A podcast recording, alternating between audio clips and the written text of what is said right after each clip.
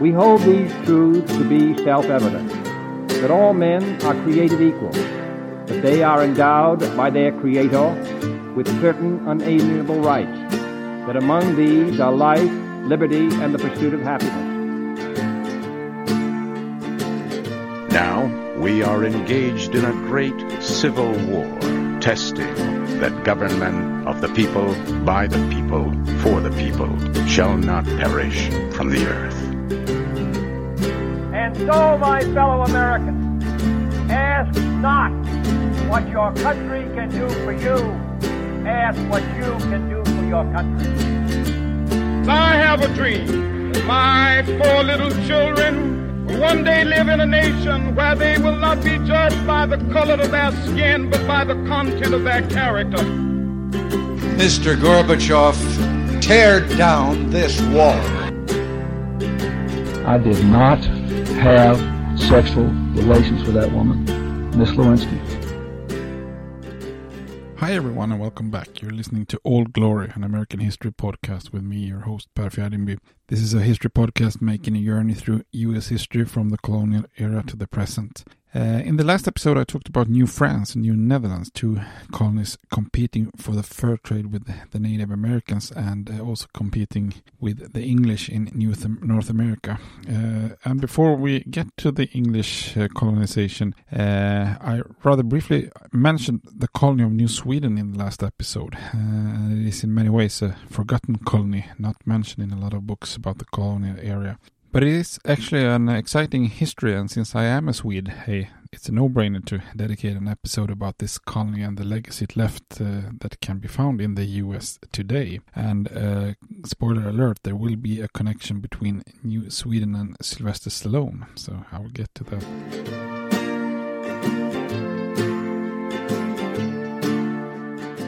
So Sweden had a colony in the Delaware area, uh, south of New Netherlands and north of the English colony of Maryland. Uh, the colony of New Sweden was established in 1638 and existed until 1655, that is 17 years. In the 17th century, Sweden quickly grew to become a major power in Northern Europe. Uh, in Sweden, we call this area the Age of Greatness, the, or the, the Great Power period. Under the leadership of King Gustavus II Adolphus, uh, success was achieved during the Thirty Years' War, uh, that is, the, the long war between Catholics and Protestants in, in Germany, Poland, and, and the Czech Republic. For a period of time, Sweden consisted not only of Finland, uh, long considered a natural part of, Sweden, but also Estonia and parts of Norway, Russia, Lithuania, Poland, and Germany. Uh, the Baltic Sea was almost like a Mare Nostrum for, for Sweden. Um, even when the king himself, uh, Gustavus Adolphus, dies, there is a strong privy council led by the Lord High Chancellor Axel Oxenstierna, uh, one of, of, the most famous men in Swedish history. And while the young Queen Christina, uh, Gustavus Adolphus' daughter, grew up, and uh, before she comes of age, Oxenstierna is the actual ruler of Sweden. Uh, but later, Christina becomes the, the, the, queen who rules Sweden. During a visit to Amsterdam, Axel Oxenstierna is introduced to Samuel Blommert and Peter Minuit. Uh, Blommert had been the director of the Dutch West India Company had, and had tried to establish a settlement called Swanendael in present-day Delaware. Uh, Peter Minuit had been the governor of the colony of New Netherlands, as we spoke of in the last episode. He was the man who made the purchase of Manhattan from the, from the Native Americans. Blommert and Minuit knew from their own experience that New Netherlands had uh, failed to control the west bank of the Delaware River, so this was land that was up to, up to grabs, so to speak. They persuaded Sweden to colonize the region, uh, and in 1637 the New Sweden Company was formed with financiers from both Sweden and the Netherlands. The goal was to establish a colony on the Delaware River. Um, and of course, it's somewhat ironic that this man from the Netherlands is getting engaged in, in a colonization scheme that becomes a competitor with their own homeland's co- colony of New Netherlands. Uh, none other than Peter Minuit is actually appointed to be the first governor of New Sweden. In 1637, uh, Sweden sends two ships across the Atlantic uh, called Kalmar Nyckel and Fågel Grip, in English, the Key of Kalmar. Kalmar is a Swedish city, uh, and the Griffin Bird, if you translate the names. They sail up the Delaware River and establish Fort Christina, uh, a fort named after the young queen. Uh, the place is today called the Swedes Landing and is located in what is now Wilmington, Delaware, uh, at the outlet of the Christina River River and the Brandywine Creek. Uh, so it's a place you can visit today. When I visited Wilmington uh, many years ago, there was actually a replica of the ship Kalmar Nyckel in the harbor. A fantastic ship. Um, although it was closed for visitors. Uh, a young man let me get on board and gave me a sort of a mini tour uh, when he heard that I was Swedish and knew and knew the history. So I was able to uh, look at the ship and, and, and, spoke to him. So if you ever listen to this podcast, you you still have my gratitude. A very nice fellow. The governor of New Netherlands, William Kieft, uh, of course, protested since the Netherlands made claims to the area the Swedes arrived to. Uh, but Peter Minuit, knowing that the competing colony was weak from a military standpoint, uh, ignored the protests. Uh, by this time, the Netherlands had built a rival fort across the river called Fort Nassau, uh, actually the same name as the first fort in today's Albany, which had changed name to Fort Orange. Peter Minuit himself did not become a long-term governor. He, his plan was to return to Sweden and pick up more colonists, but he actually died on his way back.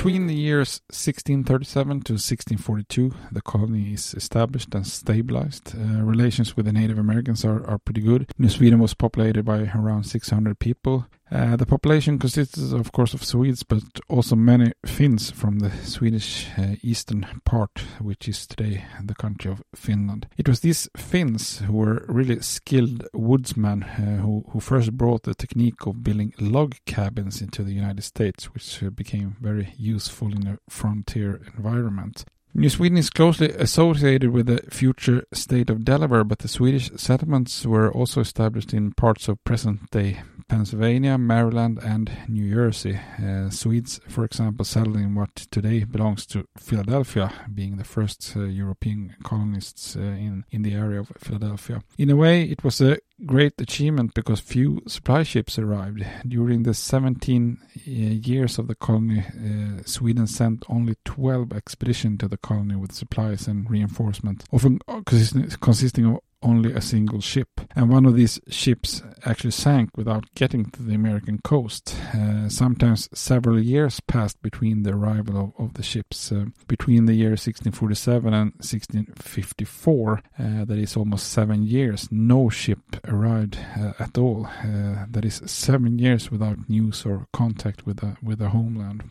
In 1641, the Dutch uh, owners are bought out from the company, and the New Sweden Company and the New, New Sweden Colony becomes a purely Swedish enterprise. In 1643, a new governor, Johan Printz, arrives, uh, quite a strong character. Uh, he was a huge man, both tall and quite fat, so the Native Americans call him Big Belly. Under Printz's leadership, the colony began to expand, but uh, with clear orders from Sweden to try to avoid conflict with the neighboring neighboring New Netherlands to, to, to stay primarily on the west bank of the Delaware River in the end, the Swedish colonists founded a number of towns and forts with uh, Swedish and Finnish place names. Uh, we got New Älvsborg, today's Salem, New Gothenburg, today's Essington in Pennsylvania, New Korsholm, present day Philadelphia, New Vasa, also present day Philadelphia, New Stockholm, which is Bridgeport, New Jersey, uh, New Mölndal, uh, which is Yeadon, Pennsylvania, and Fort Trinity, which is Newcastle, Delaware. So the next time you travel in that area,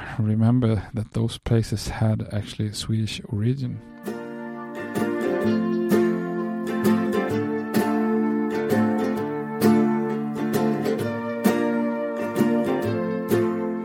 Just like most colonies in the early stages of colonization, New Sweden had a difficult time. The population of New Sweden declined during the years to around 200, 200 250 people in total. They lived on hunting and agriculture while growing tobacco and trading beaver furs to send home to Sweden. Uh, the final years of the colony was uh, quite chaotic.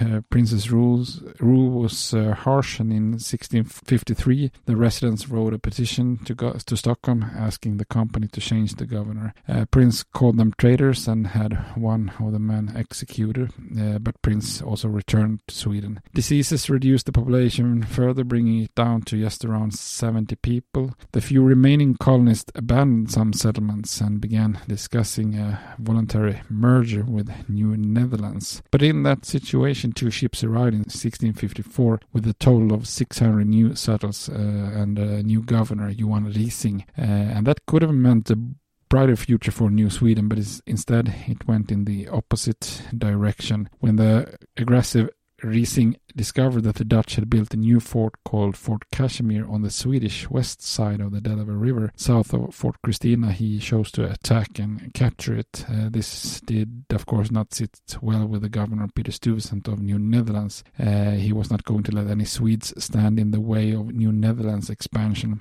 For several years, he had been irritated by the presence of the Swedes and uh, had been waiting for the right opportunity to strike. Uh, knowing that Sweden was busy at home with a new war against Poland, Stuyvesant gathered uh, 300 soldiers and seven warships to conquer New Sweden in 1655. Against that force, New Sweden never stood a chance. Uh, Fort Christina was besieged, and to save his garrison and small population from disaster, Rising decided the only logical solution was to surrender to Stuyvesant on September 11.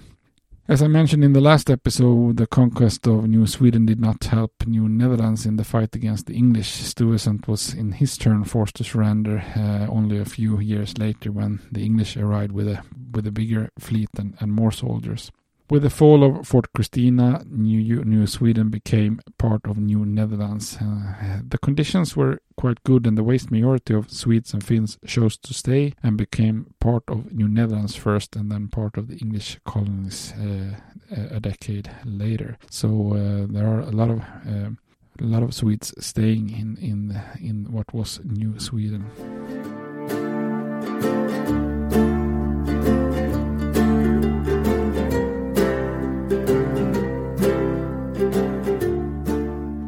The legacy from New Sweden remained. Uh, when the United States declared independence in 1676, it is estimated that there were around 2,000 descendants from the Swedes and Finns who originally came to the colony. Uh, Swedish was actually spoken until the end of the 18th century. Um, the Lutheran Church of Sweden continued to send send priests to the region for many years to come. Actually, it continued until seven, the 17 80s. Uh, and these churches have actually left their mark. If you are in Wilmington, you should visit the Holy Trinity Church called Old Swedes Church, Sweden, Old Sweden's Church or Old Swedes Church. Uh, that is the oldest stone church in the entire United States and the oldest church where services are still held today in its original condition. So that's quite a quite a mark uh, left in the history of, of the U.S. There's a lot of tombstones with Swedish names in the cemetery. And For me, it was a strange feeling uh, when you walk around there, knowing that you're visiting Delaware, but it looks like a, an old Swedish cemetery. And if you're in Philadelphia, you should definitely visit the, the church Gloria Dei, uh, also called Old Swedish Church. Swedish Church. Uh, it's the oldest church in Pennsylvania. Uh, the famous Swedish singer Jenny Lind had a concert there in the 1850s. Uh, the church was designated in 1942 as a historical monument in Philadelphia. That is six years before Independence Hall, so that's quite amazing. To show its friendship to the U.S. and pay tribute to history, Sweden gave a monument to the state of Delaware in 1938 called the Delaware Monument to celebrate the 300th uh, anniversary of New Sweden. Um, in Sweden, second largest city, Gothenburg, on the west coast of Sweden, uh, there is a replica of the monument which, which was given to Delaware.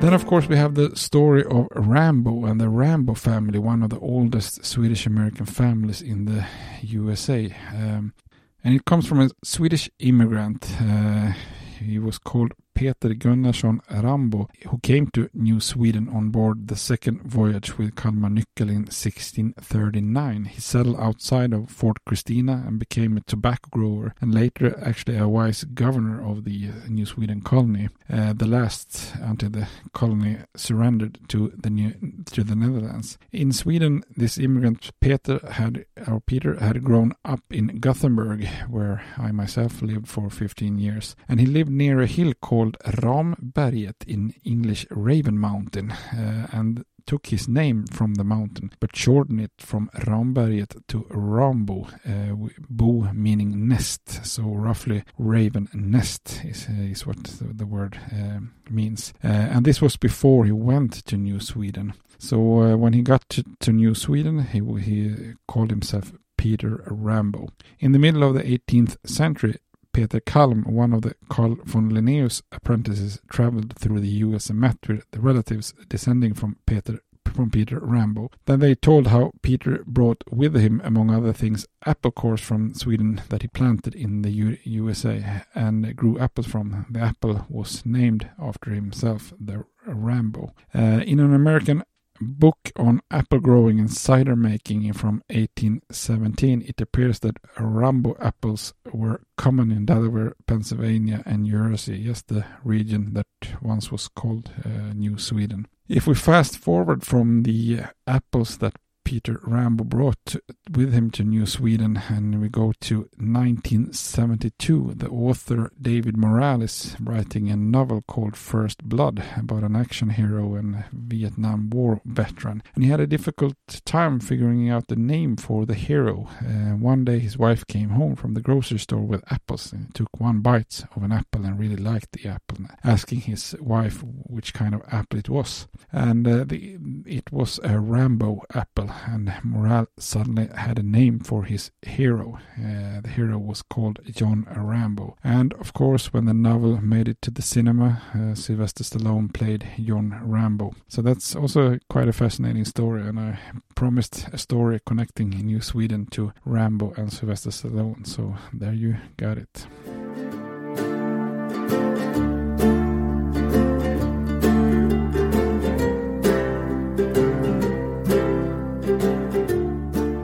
So, in the last three episode episodes, I've talked about the Portuguese, the Spanish, the French, the Dutch, and the Swedes. Finally, last but not least, it's time to welcome the English into the competition of settling and colonizing North America.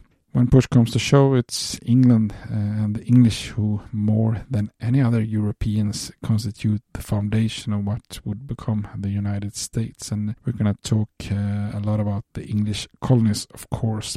But without describing the other European colonies, it's difficult to get the whole picture and understand how the English colonies grow. If we understand the difference between the English colonies and the other colonies, it makes it also a lot easier to understand why England in the end was so successful. Because the success of the English colonies also makes them so important that they will be able to declare themselves independent from the mother country in 1776. Until then, take care, everyone.